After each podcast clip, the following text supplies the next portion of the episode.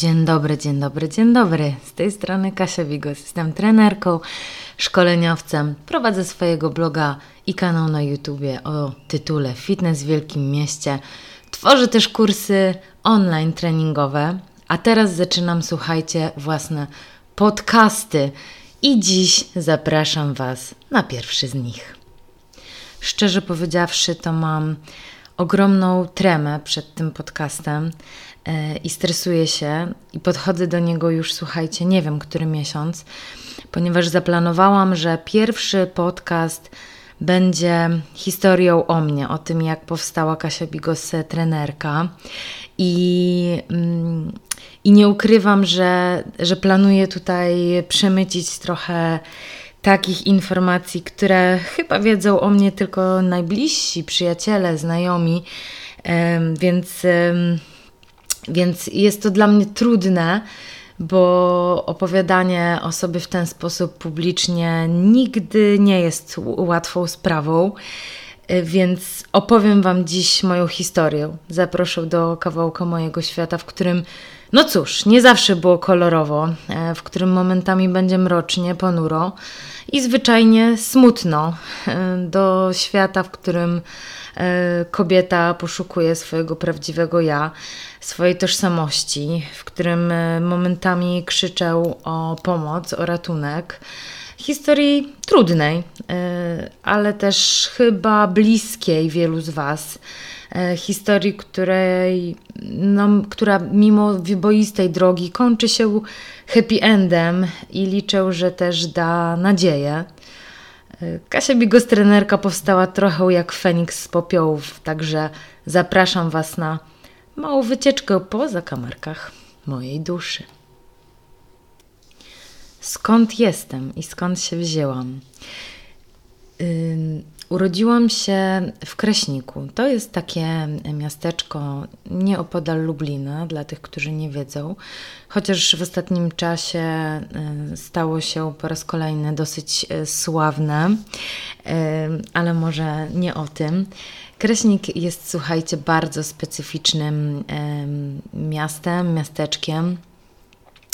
Ja, ja chyba nigdy nie czułam się tam dobrze i, jakieś takie miałam poczucie, że, że to nie jest moje miejsce na ziemi. Y, może przez te wszystkie przeżycia, które, które potem y, się w moim życiu y, pojawiły. I, I gdzieś tam przez długi czas tam żyłam, eksplorowałam to miasto. To jest takie, takie miejsce, gdzie wiecie, wszyscy o wszystkich wszystko wiedzą e, trochę, mm, którym ciężko jest e, chyba pozostać takim prywatnym, anonimowym, które no mówię, kiedyś się mówiło o Kraśniku, że to jest miasto e, seksu i biznesu. I, i chociaż no, pozostało tam grono moich fajnych znajomych, które lubię, z którymi mam dalej kontakt, to ja jakoś się z tym, z tym miejscem nie utożsamiałam i bardzo e, trudno jest mi też do niego teraz wracać. Moje e, dzieciństwo e, w tym miejscu było trochę szczęśliwe, trochę nieszczęśliwe, a trochę dzikie, bo myślę, że nasi rodzice byli naprawdę bardzo, bardzo młodzi. Moi rodzice, y, kiedy ja się urodziłam, jeszcze, jeszcze sporo imprezowali, więc ja, ja, dużo tej dzikości było tak naprawdę w tym okresie mojego dzieciństwa. Bardzo dużo swobody. To jeszcze były takie czasy, kiedy wiecie, latało się po podwórkach, wspinało po drzewach. I tak naprawdę dobrze go, do, dobrze gdzieś tam wspominam te najwcześniejsze e, lata. Natomiast e, moja rodzinna historia e, jest dosyć trudna, dosyć skomplikowana. Jak u wielu z Was, na wiele rzeczy tak naprawdę się napatrzyłam. Mm, na wiele bardzo złych rzeczy, bardzo przykrych rzeczy. W moim domu nie brakowało przemocy w moim domu mm, bardzo dużo było alkoholu, przemocy słownej, przemocy fizycznej. Niemożliwe jest chyba pojąć, dlaczego dorosły bije pięciolatkę kablem od żelazka raz po raz za to, że miała nieposprzątaną szafkę. Niemożliwe jest pojąć, dlaczego jako nastolatkę w szale gniewu uderza głową raz po raz o wannę. Są to takie zdarzenia, które wdrukowują się czarnym tuszem w duszę człowieka, które brukają godność i które łamią, po prostu łamią.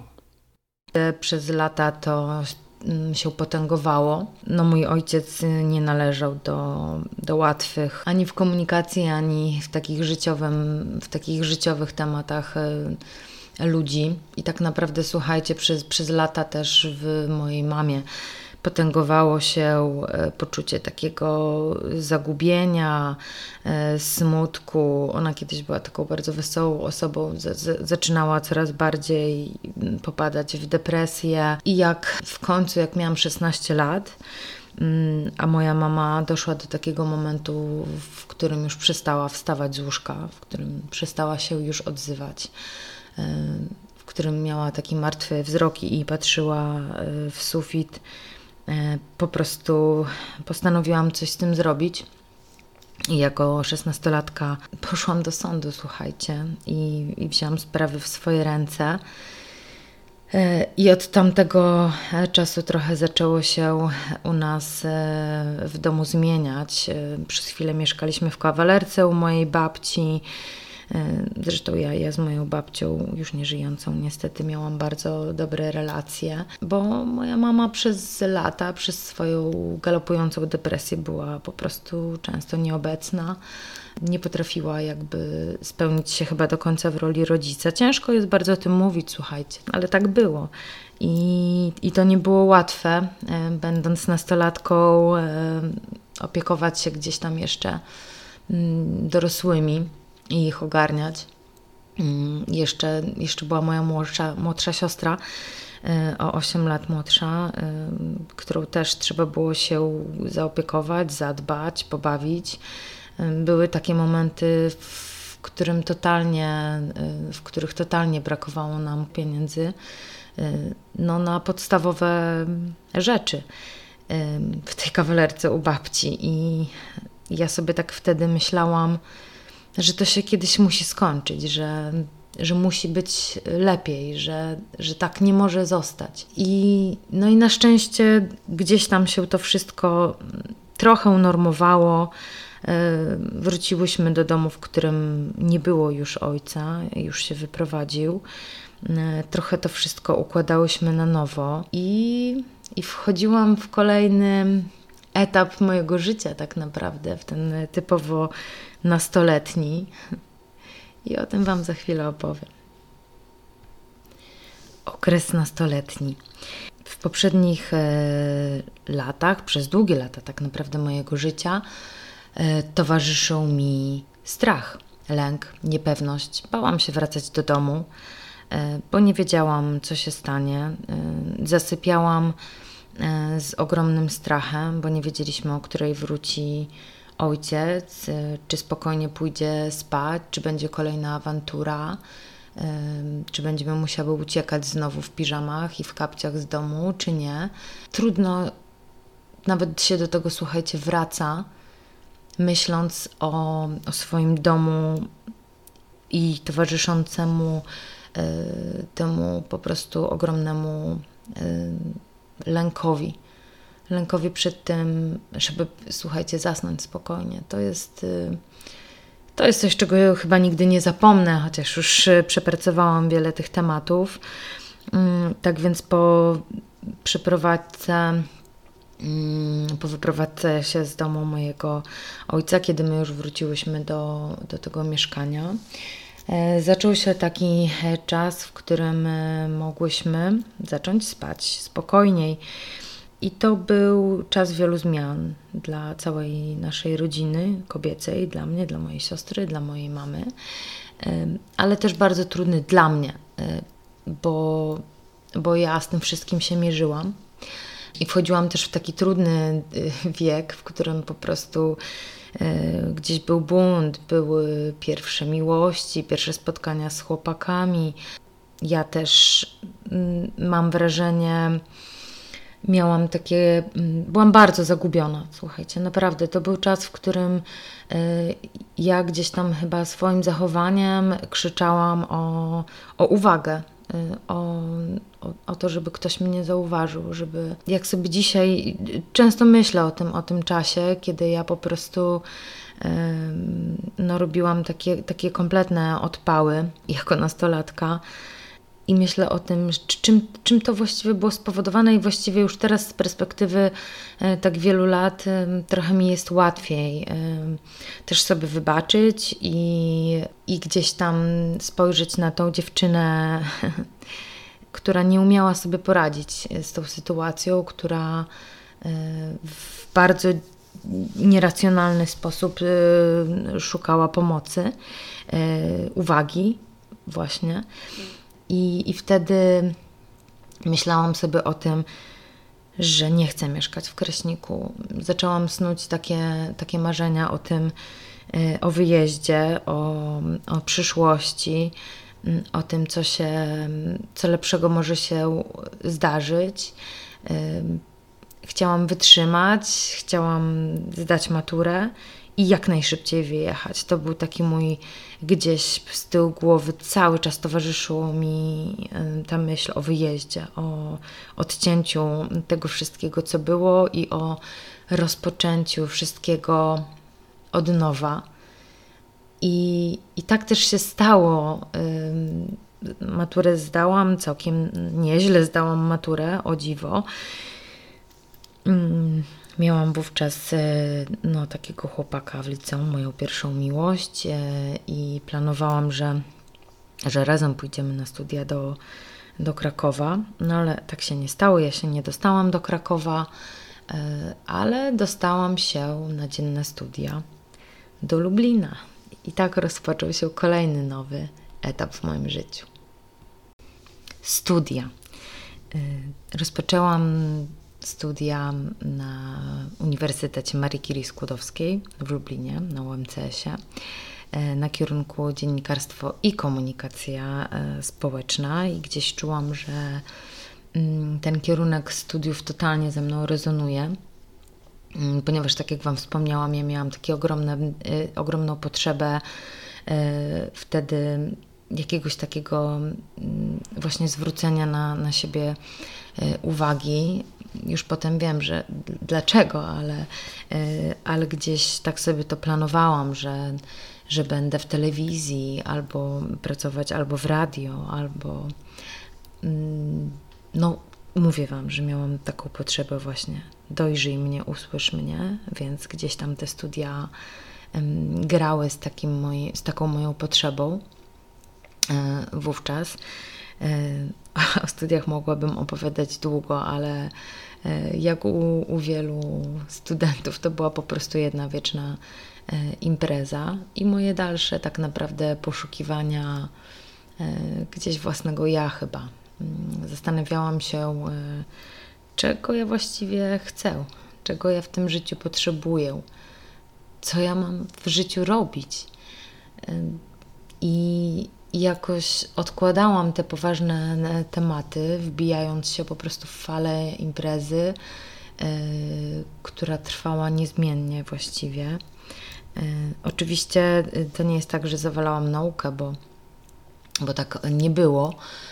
Yy, nawet wręcz, wręcz odwrotnie, jakby ja miałam tak, tak dużą potrzebę tego, żeby coś w życiu osiągnąć, żeby już nie wrócić do tego bagna, z którego się wydostałam, że ja się miałam nawet stypendium naukowe swego czasu i, e, i dużo planów. Ja cały czas coś wymyślałam, e, na przykład w trakcie robienia licencjatu na studiach dziennych. Wymyśliłam sobie, ponieważ interesowałam się wtedy urodą, jakby makijażami, że, że chciałabym zrobić studium kosmetyczne, bo po prostu miałam taką zajawkę, słuchajcie, i nie miałam na to pieniędzy, bo musiałabym to robić jak gdyby w weekendami zaocznie Pamiętam, że poszłam wtedy, pojechałam do dziadka, ojca y, mojego y, ojca i poprosiłam go o pomoc. Zapytałam się, że, że potrzebuję tam na semestr, nie wiem, to była jakaś kwota chyba tysiąca złotych. Y, I on mi odmówił, powiedział, że na głupoty mi nie da. I ja pamiętam, że wtedy obudziło się we mnie coś takiego, taka niezgoda na to. Pomyślałam, kurde, ja nie dość, że jestem na tych studiach, że muszę y, sama tutaj dorabiać do tego, żeby się tu utrzymać. Wziąłam kredyt studencki, miałam właśnie, walczyłam o to stypendium naukowe, żeby mieć za co żyć e, i chciałam się uczyć i, i, i ktoś mi odmówił. E, najbliższa rodzina mi odmówiła pomocy. Mm, I wtedy, wtedy zaczęły się też moje pierwsze mm, dorywcze prace na studiach jako hostessa, e, gdzieś tam, Boże, modelkowanie, e, pierwsze sesje zdjęciowe, e, ja, czy, co tylko się dało, słuchajcie, to ja po prostu brałam i zaczęłam te, to, to, to studium dwuletnie i je skończyłam zresztą też. I, I, sama sobie to wszystko opłaciłam i sama sobie z tym wszystkim poradziłam. I, i ja już od studiów y, gdzieś tam sama się utrzymywałam. Moja mama też po prostu nie stać jej było na, na to, żeby mi y, dać pieniądze, żeby mnie wesprzeć. I ja, to była dla mnie szkoła życia, ale totalna. Ja po prostu, wiecie, od rana do, do wieczora coś robiłam. To były studia, to była nauka, to, były, e, to była praca. E, no i jeszcze oczywiście czas na imprezy musiał być. Mm, śmieję się, wspominam ten czas wspaniale. Tak naprawdę studia były, mm, były świetnym okresem. Mm, I jestem z siebie dumna, że, że sobie też poradziłam. E, kiedy skończyłam licencjat e, z dziennikarstwa, e, no to rozpoczął się dwuletni okres robienia magisterki. E, no ja mam generalnie magisterkę, słuchajcie, z, jestem magistrem politologii e, z, w ramach ciekawostek e, o specjalności dziennikarskiej, bo nie mieliśmy wtedy jeszcze na, na uczelni możliwości na naszym Wydziale Politologii zrobienia magistra dziennikarstwa, więc jestem magistrem politologii o specjalności dziennikarstwo. I, I znowu w tak zwanym międzyczasie coś sobie wymyśliłam bo bardzo chciałam studiować na UJ, na Uniwersytecie Jagiellońskim w Krakowie i to marzenie ja nigdy nie zakupuję raz, wiecie, takiego rozbudzonego marzenia. W związku z tym gdzieś przez lata siedziało we mnie, że ja się do tego Krakowa nie dostałam. E, I wymyśliłam sobie, będąc y, już po czwartym roku studiów, mm, że, że ja Pojadę zrobić e, na UJ e, studia podyplomowe z Public Relations, z PR-u. No i jak sobie postanowiłam, tak zrobiłam. No, oczywiście mm, to była już znacznie bardziej kosztowna impreza, opłacenie tych studiów. No także wiązała się oczywiście z dojazdami.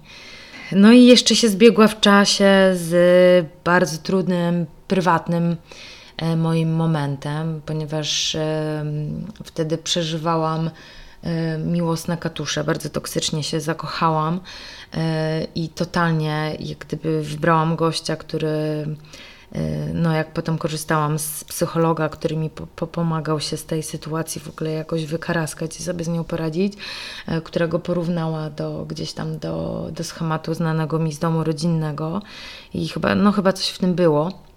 Mm, tak więc ja e, tu był e, dzienny magister, podyplomowo ten UJ, e, moje jakieś tam rozterki miłosne, mm, które mnie totalnie, ale totalnie przytłoczyły. Ja byłam wtedy cholernie zagubiona i, i, potrzebowałam wsparcia i właśnie tam też gdzieś e, pojawili się, pojawił się psycholog, który gdzieś tam próbował mi pomóc e, i trochę pomógł, ale mm, ale tylko trochę, bo ostatecznie ta cała historia, mimo że jakby studia skończyłam, e, dziekan mi nawet gratulowała wspaniałej pracy, skończyłam ten PR na ujocie, skończyłam studia i miałam w sobie poczucie ogromnej pustki, próżni.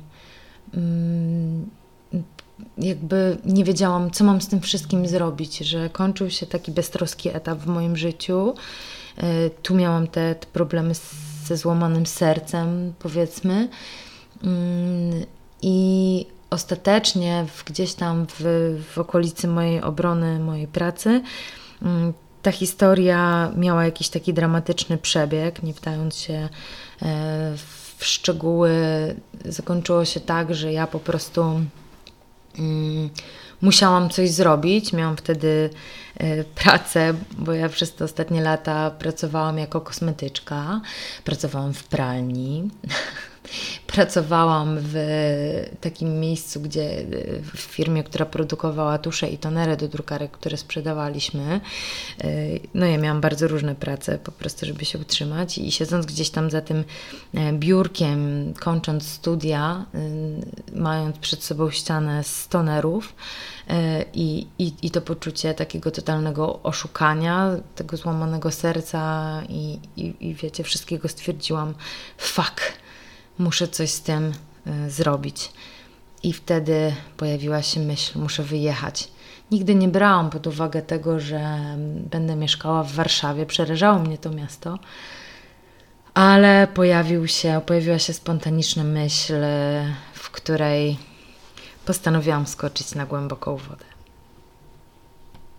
I tak wkraczamy w kolejny rozdział tej opowieści, który sobie roboczo nazwałam w głowie skok na głęboką wodę. Mm, ja się po prostu, słuchajcie, spakowałam.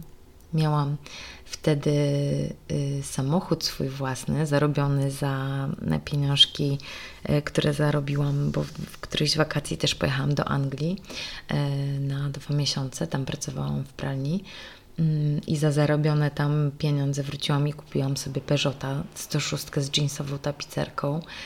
Jezu, kochałam ten samochód miłością ogromną i miałam swoje własne auto, w które spakowałam cały swój dorobek życiowy i nie mając absolutnie żadnego planu, miałam ostatnią wypłatę na koncie 1500 e, zł.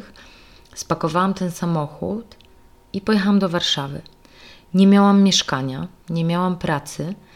Pojechałam do mojej przyjaciółki, u której się chwilowo zatrzymałam i po prostu beczałam. Ja, wy, nie, ja po prostu wyłam, słuchajcie. Ja, y, ja byłam w obcym wielkim mieście, które mnie przerażało, z tym złamanym sercem, y, z tą taką perspektywą, co ja mam tutaj w ogóle robić, co, gdzie ja, co ja, co teraz.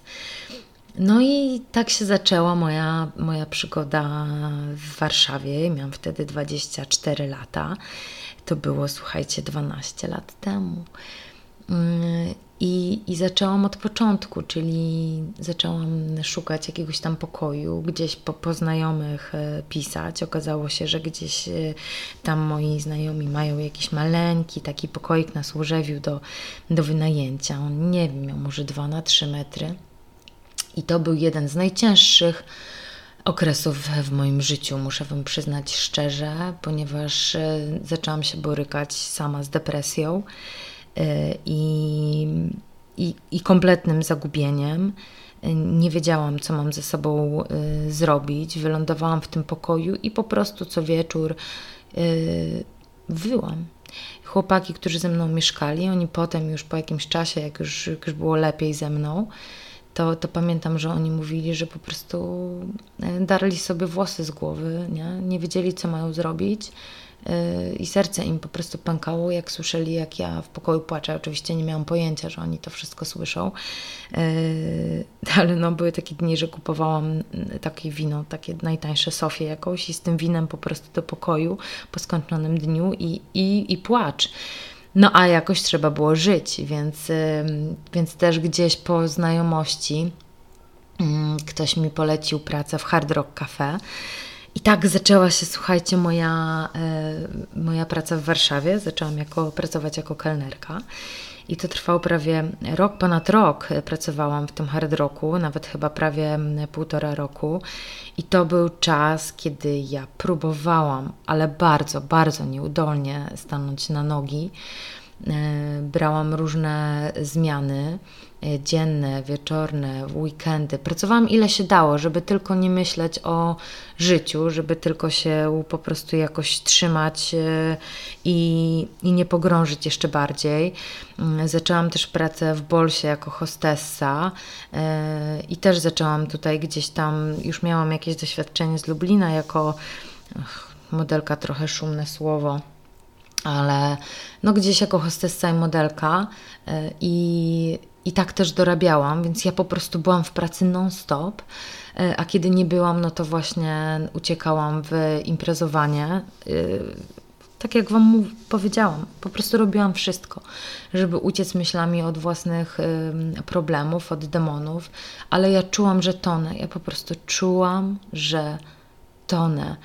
I wtedy pojawiło się, pojawiła się jakaś taka propozycja pierwszych zajęć tanecznych. E, zaczęłam tańczyć salsę, zaczęłam chodzić na, na jakieś zajęcia z jazzu, e, z hip-hopu e, i to mnie zaczęło wyciągać, słuchajcie, na powierzchnię.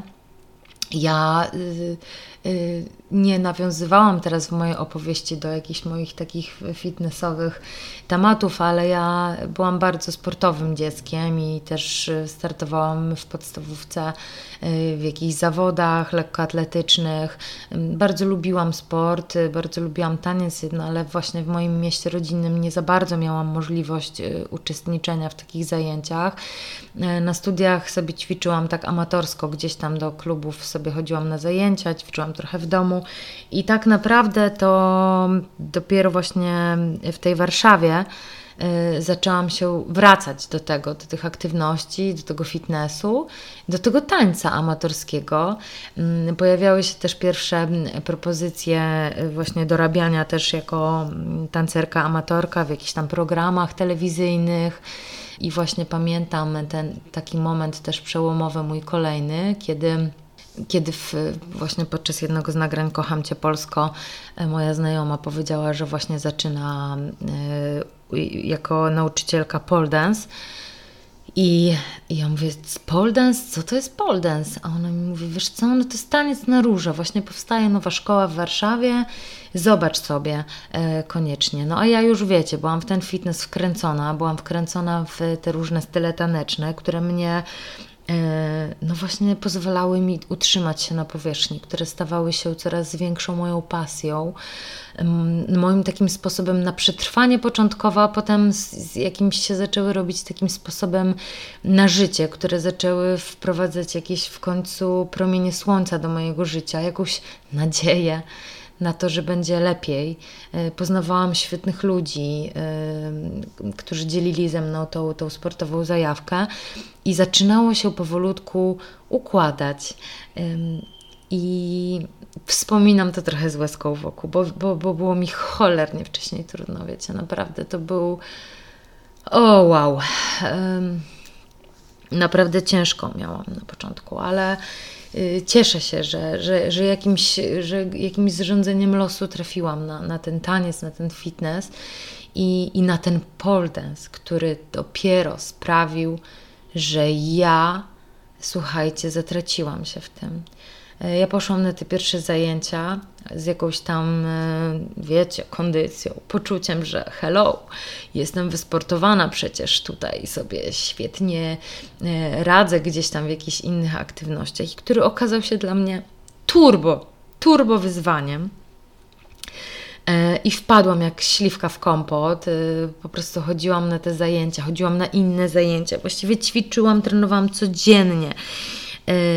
I i gdzieś w międzyczasie postanowiłam, yy, to się jakoś zbiegło w czasie z moim początkiem pole dance'u, że ja w tym hard rocku pracować nie chcę, no że kaman, no nie po to walczyłam o swoje marzenia, nie po to kończyłam e, dziennikarstwo, nie, dla, nie po to kończyłam e, tego magistra, nie po to robiłam te studia podyplomowe z PR-u, żeby pracować jako kelnerka, no hej. I zaczęłam szukać pracy w zawodzie. Otworzyłam się w ogóle na to, że że jestem coś warta, że mogę zrobić coś więcej w swoim życiu. Nie miałam żadnych znajomości, słuchajcie, żadnych. Ja po prostu jak przyjechałam do Warszawy, no to byłam po prostu goła, wesoła, miałam tutaj przyjaciółkę, żadnych koneksji, nikogo. Wszystko wypracowywałam yy, krok po kroku, po prostu powoli zaczynając wierzyć w siebie, swoje możliwości. I, yy, i tak y, gdzieś zaczęła się rekrutacja na stanowisko dziennikarza działu beauty w Agorze, w takiej, na takim portalu lula.pl. I, y, I ja tam aplikowałam, ponieważ miałam takie poczucie, no hej, jestem po dziennikarstwie, y, jestem po studium kosmetycznym, pracowałam już jako kosmetyczka, i oni mnie zaprosili na rozmowę, mimo że nie miałam doświadczenia zawodowego dziennikarskiego, oprócz jakichś tam praktyk moich. I ja przyszłam, ja słuchajcie się, tak przygotowałam do tej rozmowy. Wzięłam zeszyt, w którym wypisałam sobie chyba 10 stron różnych propozycji tematów, I ja tam poszłam na tą rozmowę. Ja pamiętam, że potem moja szefowa, bo mnie przyjęli, mimo że aplikowały tam super doświadczone dziennikarki i tak dalej, e, ale ona przyjęła mnie, bo ujęła, ujęła ją moje przygotowanie, moja pasja, moja, moje zaangażowanie i, i, i podjarka jakby tym e, tematem chociaż mówiła, że miała mega rozkminę, bo przyszła do niej wymalowana e, laleczka, bo ja właśnie w hard rocku, słuchajcie, i dorobiłam się mojego pierwszego tatuażu, zrobiłam sobie też takie kolczyki, takie wkręty, e, e, które gdzieś tutaj miałam pod obojczykiem, gdzieś tutaj przy biuście. I e, i, I tak poszłam właśnie z tym dekoltem takiej sukience i ona mówi, Jezu Chryste, kto to przyszedł? A ja właśnie miałam wtedy takie duże problemy z poczuciem własnej wartości, że, że wiecie, tleniona blondyna, taka jasna, z super mocnym makijażem, bo gdzieś tam to mi pomagało ukryć, e, trochę chyba zakryć. Tak mi się wydaje dzisiaj, to, to co ukryć chciałam i, i bardzo mi gdzieś tam ten wygląd był dla mnie ważny wtedy. Yy, I pod tymi tonami makijażu nachowała się bardzo zagubiona dziewczyna, ale, yy, ale przyjęli mnie w każdym razie, reasumując, przyjęli mnie do tej roboty. Ja zarabiałam wtedy 2400 na rękę. I to było dla mnie ogromny w ogóle skok naprzód. Nauczyłam się tam wszystkiego, to była korporacja. Nie wiem, czy kojarzycie wydawnictwo Agora, to jest naprawdę wielkie wydawnictwo. Ja tam wpadłam w ten korpoświat, który nauczył mnie przetrwania.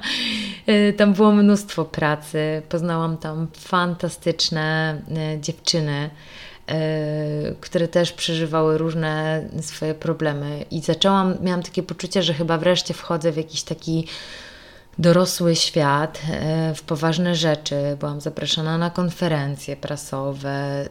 Ludzie E, zaczęli e, zabiegać o moją uwagę, tym razem moją, tak? Bo chcieli, żebym o czymś napisała. Dostawałam pierwsze jakieś prezenty jako dziennikarz.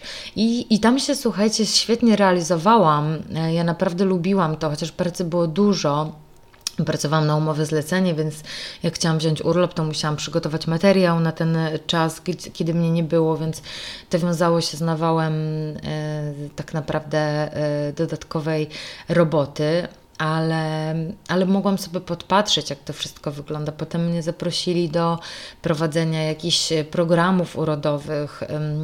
Potem otworzyli takie czasopismo, które się nazywało Happy, i ono miało mieć miało być konkurencją dla Shape'a. E, miało być właśnie takim fitnessowym tytułem i przez rok walczyliśmy, e, właśnie ja przeszłam z internetu do papieru, zaczęłam więcej zarabiać, całe 3,5 tysiąca złotych netto i to było dla mnie dużo, ale ja cały czas, słuchajcie, dorabiałam cały czas i już wtedy zaczęłam pracę jako instruktor fitness i gdzieś tam sobie zaczęłam dorabiać. Czyli po pracy po prostu szłam, prowadziłam jakieś zajęcia fitnessowe, cały czas byłam wkręcona w ten pole dance i na początku się nie przyznawałam w pracy, że trenuję pole dance, mm, bo się wstydziłam. Naprawdę, tak było. Wstydziłam się, bałam się, co o mnie powiedzą. W końcu wreszcie mnie szanowano jakoś, mieli, mi, miałam jakieś tam poważanie zawodowe.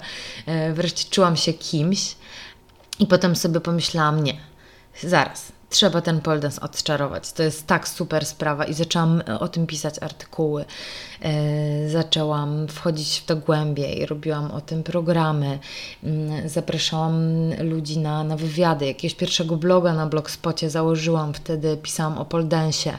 Byłam na, na maksa w to wkręcona mm, i po roku w, w Happy, to już było Nie, nie, pamiętam, ile teraz już dokładnie pracowałam w Agorze, ale y, zaproszono nas na, na spotkanie. I naczelna powiedziała: e, Dzień dobry, bardzo mi przykro, ale zamykają tytuł, jest nierentowny. Y, możecie spakować swoje rzeczy, dostajecie trzymiesięczną odprawę. Żegnamy, pozdrawiamy. o Boże, ja wtedy pamiętam, że już że już to, to, życie moje w dobrą stronę szło. Naprawdę y, ja już miałam swoje zajęcia. Y, zaczynałam się spotykać z moim obecnym mężem Andrzejem, tylko że wtedy jeszcze on mieszkał w Katowicach. Ja mieszkałam w Warszawie. Nie wiadomo było, jak to wszystko się y, ułoży. Zadzwoniłam do niego i mówię: Stary, co teraz? Ja nie wiem, co mam robić. Właśnie mnie zwolnili, wywalili z roboty zamknęli nam czasopismo. A on mówi: Nie martw się, e, daj sobie chwilę luzu i zastanów się, w którą chcesz pójść stronę zawodową.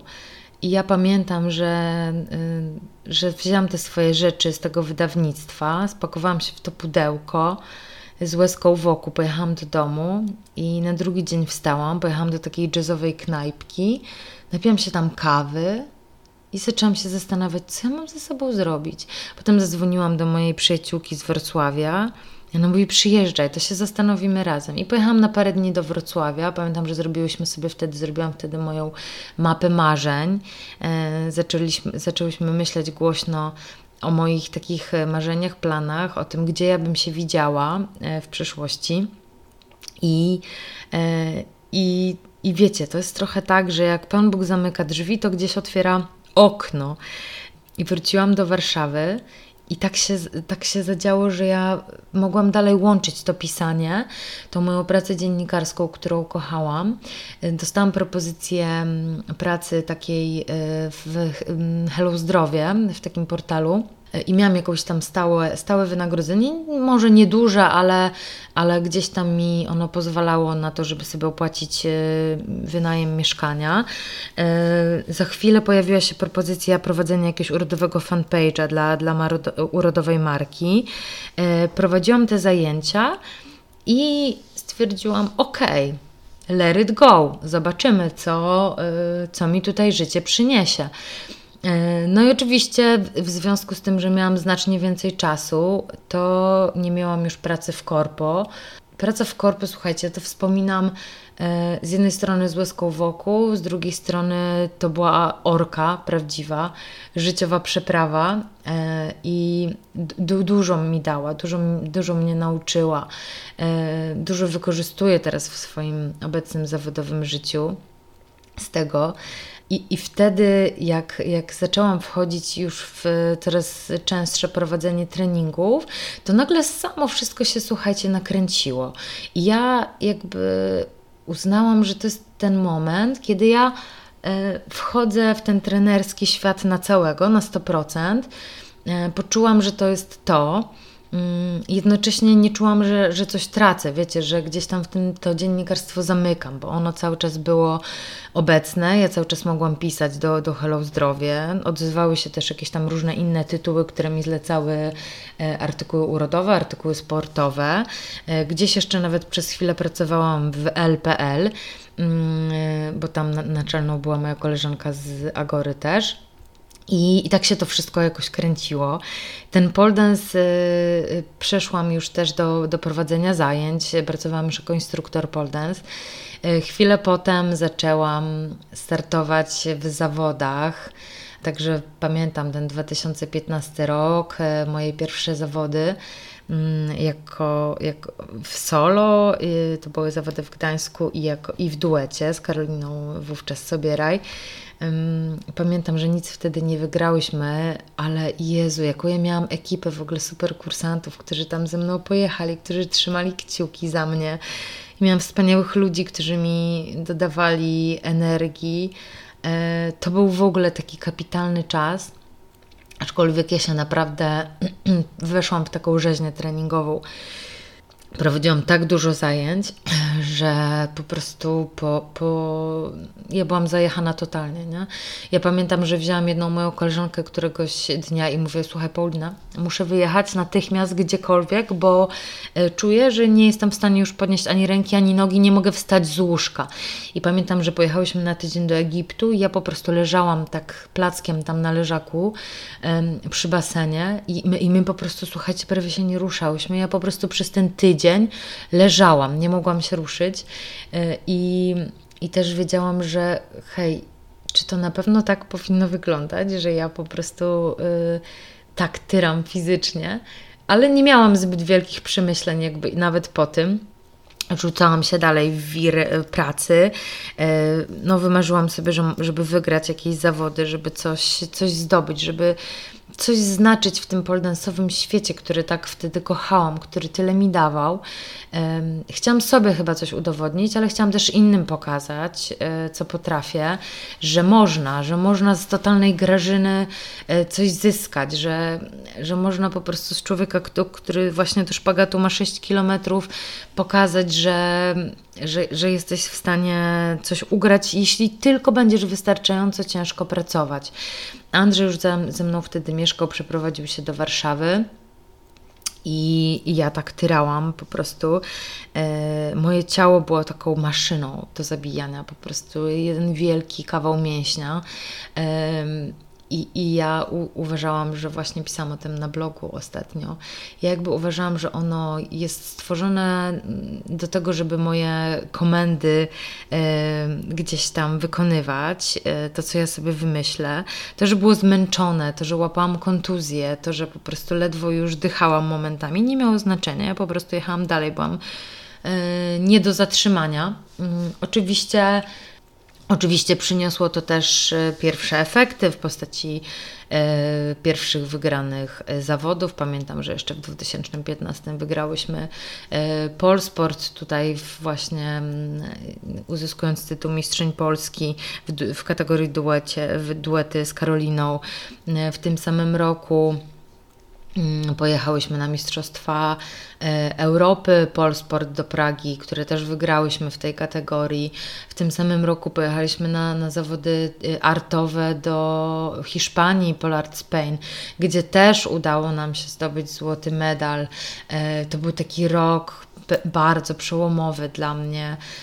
Ja wtedy byłam głównie znana jako poldancerka i mm, słuchajcie, ja prowadziłam zajęcia, jeździłam na warsztaty po całej Polsce e, prowadziłam warsztaty. E, szłam jak burza, już wtedy gdzieś tam hulały te moje pierwsze konta. Pamiętam, że moje konto na Instagramie mi założyła Kasia Milewska, która teraz jest e, znaną, poważaną fotografką, a, a wtedy też pracowała na recepcji w Olala, tam gdzie prowadziłam zajęcia.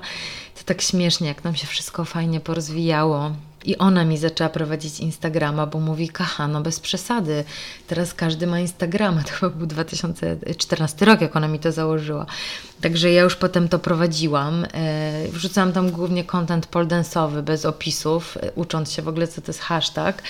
E, I, i, I tak to trwało. W 2016 roku, ja pamiętam, że Karolina wyjechała, a ja postanowiłam wystartować w solo, łącząc gdzieś tam moje stare taneczne zajawki z tym poldensem i miałam takie marzenie, bo ja tak jak Wam mówię, ja nigdy nie rezygnowałam z postawionego marzenia, że zatańczę kiedyś do piosenki z musicalu Chicago, który uwielbiałam i, i stanęłam na tej scenie w Kielcach na zawodach Pole Dance Show i, i tam zrobiłam występ właśnie do, do tej piosenki.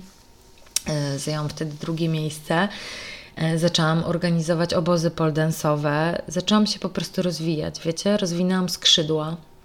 Mm, bo ten pole dance mm, pozwolił mi nabrać wiatru w żagle. Ja naprawdę dzięki niemu po prostu na początku pozwolił mi przetrwać, a potem pozwolił mi uwierzyć w supermoc.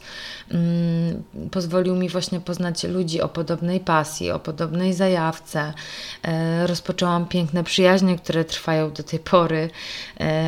Już nie będę z imienia i nazwiska wszystkich wymieniać, bo się nie da, ale będziecie wiedzieć, do kogo mówię. I zawdzięczam mu bardzo dużo, naprawdę bardzo dużo. Robiliśmy już z Andrzejem też różne inne fitnessowe obozy. E, powstał program Fire Workout, który opatentowałam, który cieszył się olbrzymim powodzeniem. Gdzieś w międzyczasie oczywiście zmieniałam szkoły, zmieniałam miejsca. Mm, cały czas wymyślałam coś nowego, a moja, no nazwijmy to szumnie, kariera gdzieś tam kwitła. Cały czas byłam zapraszana też do różnego rodzaju programów. Pojawiła się współpraca z Reebokiem który też po jakimś czasie zaproponował mi prowadzenie y, treningów w, telewizji, więc miałam przez chwilę własny program e, znaczy własny, nie mój, ale prowadziłam. E, pojawiały się jakby propozycje z innych telewizji, pojawiały się cały czas propozycje wywiadów z różnych e, portali, z różnych, z radio i i to zaczęło się nakręcać. I tak, słuchajcie, właśnie powstawała Kasia Bigos, trenerka z Kasia Bigos, trenerka, powstała z popiołów, z po prostu z człowieka, który przyjechał do Warszawy kompletnie nie wiedząc, co ma ze sobą zrobić, bez grosza przy duszy. Zaczęło się to wszystko wspaniale rozwijać. W 2016 roku też wzięliśmy ślub z Andrzejem. E, też e, kupiliśmy mieszkanie. I też nikt nic nam nie dał. My wszystko, słuchajcie, musieliśmy zarobić sami. W pewnym momencie mieliśmy taki rok, przygotowując się do tego ślubu, do kupna mieszkania, że obydwoje naprawdę nie wiedzieliśmy, jak się nazywamy. Andrzej wstawał o 5 rano, ja też prowadziłam zajęcia do 22. E, I przez rok e, tyraliśmy straszliwie, żeby, żeby na to wszystko e, zarobić, na ten ślub, na to wesele, na ten wkład własny do mieszkania, na remont tego mieszkania. Ale się udało. Udało się, mam, mam też z tego powodu jakby taką olbrzymią satysfakcję, że na to zapracowaliśmy sami. I w 2017 roku, na początku, gdzieś wróciła też Karolina po jakimś czasie do Warszawy, więc postanowiłyśmy raz jeszcze spróbować naszych sił w zawodach. E, też w Gdańsku SNSI Championship, e, też pamiętam, że je wygrałyśmy i, i chwilę potem zaszłam w ciążę. I, e, i tak zaczął się kolejny przełomowy chyba moment w moim życiu, nie chyba, na pewno kolejny przełomowy moment w moim życiu. Ale ten był przełomowy na e, wiele, wielu, wielu różnych wymiarach, ponieważ stałam się e, inną e, osobą. Stałam się mamą. Na początku bardzo trudno było mi wyjść z tej sportowej roli. Bardzo trudno było mi wyjść z czegoś, co, co sprawiło, że w ogóle zaczęłam naprawdę żyć. I jakby, wiecie, ja wtedy tak pędziłam, tak strasznie pędziłam robiłam tyle rzeczy, które mnie też cieszyły, ale które były też w pewnym stopniu cały czas taką um, ucieczką, nie? Od tych moich e, traumatycznych e, wspomnień z dzieciństwa i tak dalej. Ja do tej pory mam dużo problemów też z moją mamą, która już potem nigdy nie wróciła do normalnego funkcjonowania, której Dużo cały czas pomagamy z moją siostrą. No i urodziła się Róża, odeszła w tym samym czasie moja ukochana babcia. No, wzruszam się, jak o tym mówię, bo strasznie za nią tęsknię cały czas. I, i to był taki też moment, słuchajcie, kiedy ja inaczej zaczęłam patrzeć na to ciało e, kobiety.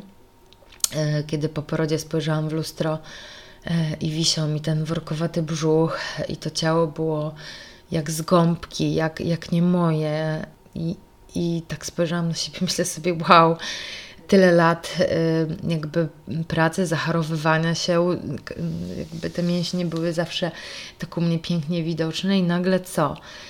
I, I nagle jestem tutaj z tym gąbczastym, wiotkim ciałem, e, celulitem, wieszącym brzuchem, płaczącym dzieckiem i kompletnie nową sytuacją, która mnie zastała, na którą zupełnie nie byłam przygotowana, na to się chyba nie da przygotować. i pomyślałam, okej, okay, to chyba czas zacząć pisać kolejny rozdział. I kolejny rozdział e, zmienił wszystko. Mm, ci, którzy mnie obserwują od dawna, myślę, że oni od razu wychwycili tą zmianę. E, ci, którzy mnie obserwują od niedawna, e, no muszą wiedzieć, że to zmieniło wszystko w moim podejściu do życia, w moim podejściu do fizyczności, w moim.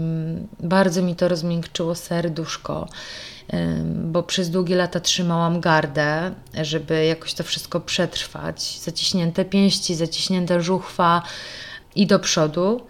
A tutaj musiałam sobie pozwolić na to, żeby nauczyć się być słabą i jak gdyby zaakceptować też to, że mam prawo czuć się gorzej, że mam nową sytuację, w którą muszę wejść, muszę się wszystkiego nauczyć, że było to dziecko, które nagle nie, nie pozwalało mi realizować się już, wiecie, na tylu różnych płaszczyznach, więc tutaj i mój blog poszedł w odstawkę, i te treningi poszły w odstawkę, i organizowane obozy poszły w odstawkę, i e, moje treningi, i treningi grup.